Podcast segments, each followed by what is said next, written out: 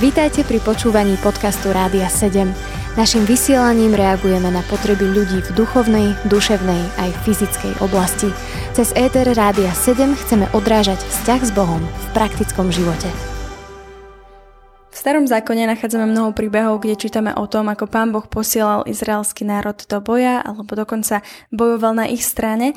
V novom zákone potom prichádza Ježiš a hovorí tam ve Evangeliu podľa Matúša, Počuli ste, že bolo povedané oko za oko a zub za zub, ale ja vám hovorím, aby ste sa neprotivili zlému, ale tomu, kto ťa uderí po tvojom pravom líci, nastav i to druhé. A tomu, kto sa chce s tebou súdiť a vziať tvoju sukňu, nechaj mu i plášť. Vieme však, že Pán Ježiš neprišiel zrušiť zákon, ale prišiel ho naplniť. Čo tu teda Pán Ježiš nám hovorí? Môžeme bojovať alebo nemôžeme bojovať?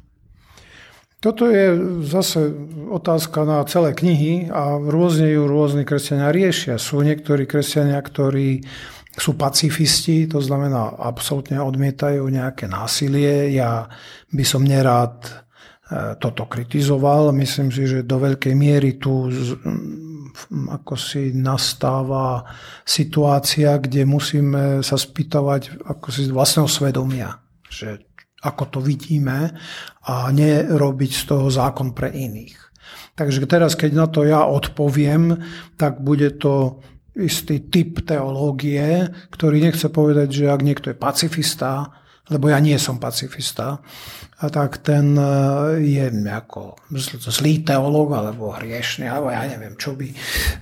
Takže ja budem hovoriť v takomto duchu, ako ja verím tomu, že proste písmo sa má vykladať ako celok. E, v prvom rade treba povedať, že medzi hebrejskou Bibliou, tými 39 knihami a novým zákonom, novou zmluvou, je závažný rozdiel v tom zmysle, že stará zmluva, e, hebrejská Biblia, je e, obdobím, keď Boh v Izraeli e, založil teokraciu a tá teokracia bola pre jeden národ, ktorý bolo treba ubrániť aj fyzicky pred nepriateľmi.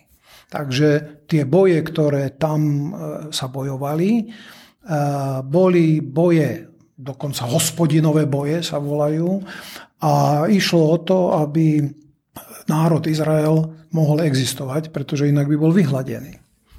Na začiatku dobil zem Kanán, čo bolo zase trestom pre národy, ktoré tam predtým žili, alebo kmene, ak chcete.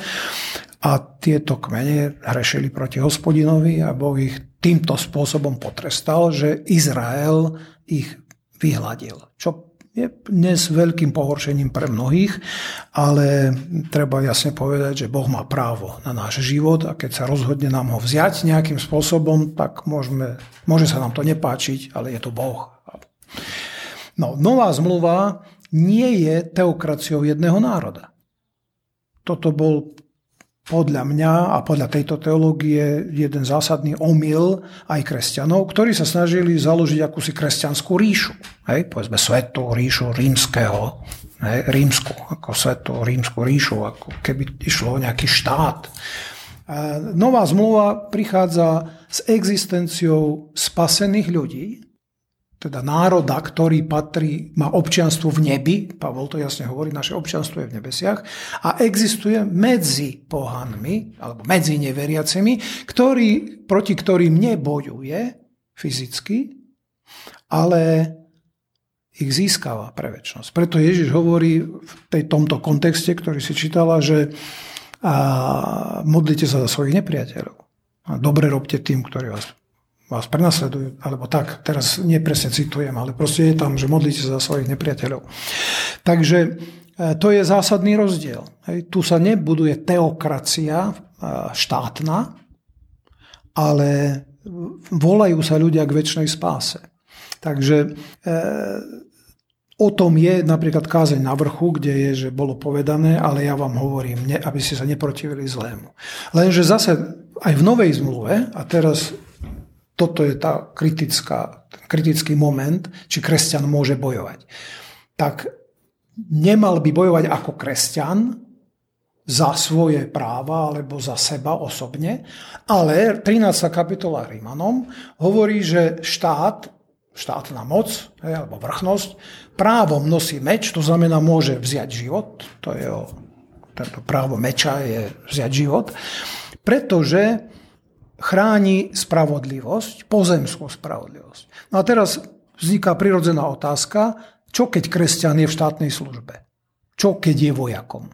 Čo keď je sudca?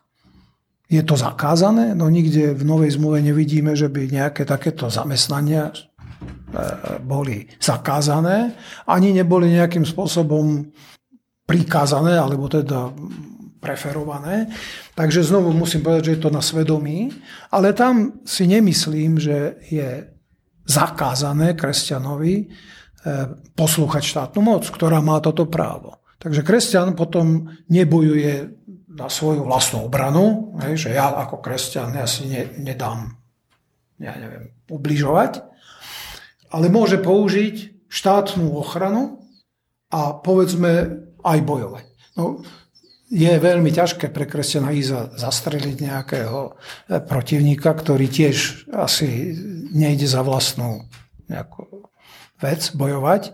Takže určite tam to treba nechať na svedomie a ak to nemôže urobiť, tak to neurobí a riskuje, že ho štát povedzme potrestá, keď tam nie je výhrada svedomia, teda možnosť výhrady svedomia.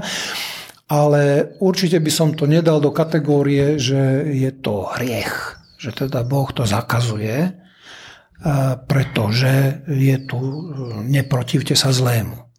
Z tohto hľadiska, podľa tohto chápania teológie je rozdiel, či to človek robí, pretože je kresťan a sám seba chce chrániť a ne, nespolieha na Boha, že ho, ho chráni, alebo je ochotný dať aj život za, pri vyznávaní Krista, alebo keď je v štátnej službe, alebo teda v nejakej situácii, kde spoločnosť má právo používať násilie. Takže toto je napríklad proti Tolstého interpretácií, ktorý hovorí, že štát by nemal mať e, políciu, nemal by mať vojsko, žiadne násilie by štát nemal používať. Tak toto je novozmluvne nezmysel. Keď sa z týchto takých väčších rozmerov presunieme do individuálneho života kresťana, keď si predstavíme takú fiktívnu situáciu, že idem po ulici a teraz ma niekto napadne, dá mi napríklad facku, hej. Čo mám ja ako kresťan v tej chvíli urobiť? Povedzme, že nebránim svoju rodinu, som tam sama, čo mám urobiť? Znovu otázka je svedomia. Nemyslím si, že kresťan sa nikdy nemá brániť v tom zmysle, že nemôže uísť. Sám Ježiš povedal, keď vás budú prenasledovať v jednom meste, ujdite do druhého. Takže nejaké e, masochistické či aké vystavovanie sa násiliu, pretože to Kristus povedal, je nie e, kresťanské. Ale pokiaľ je ten trest alebo to násilie nasmerované na mňa ako na vyznávača Ježiša Krista, tak ako svedectvo môžem prežiť, že to mám zniesť a je to vyznanie Ježiša, že teda ja spolieham na Boha a kvôli nemu, kvôli Ježišovi nasledovaniu som to schopný zniesť. Takže znovu, ja by som nepovedal, že keď mi niekto udrie alebo chce ma, ma prenasledovať, tak mám nejak pasívne stáť a čakať, že teda čo sa stane. Proste utekať je normálne. Put seba záchovy Boh nám nevzal, ani kresťanom. Ale pokiaľ ide o vyznanie Krista a tie káze na vrchu, odkiaľ toto je, je práve o nasledovaní Krista. Takže niektorí to aj hovorí, nazývajú takým takým latinským pojmom, že tu ide o status confessionis, teda že kresťan je tu v stave vyznávania Krista a vtedy sa nebráni, pretože ukazuje, že on spolieha na Ježiša a že kvôli nemu je schopný zniesť aj takéto ohrozenie života, ohrozenie majetku a tak ďalej. Počúvali ste podcast Rádia 7. Informácie o možnostiach podpory našej služby nájdete na radio7.sk.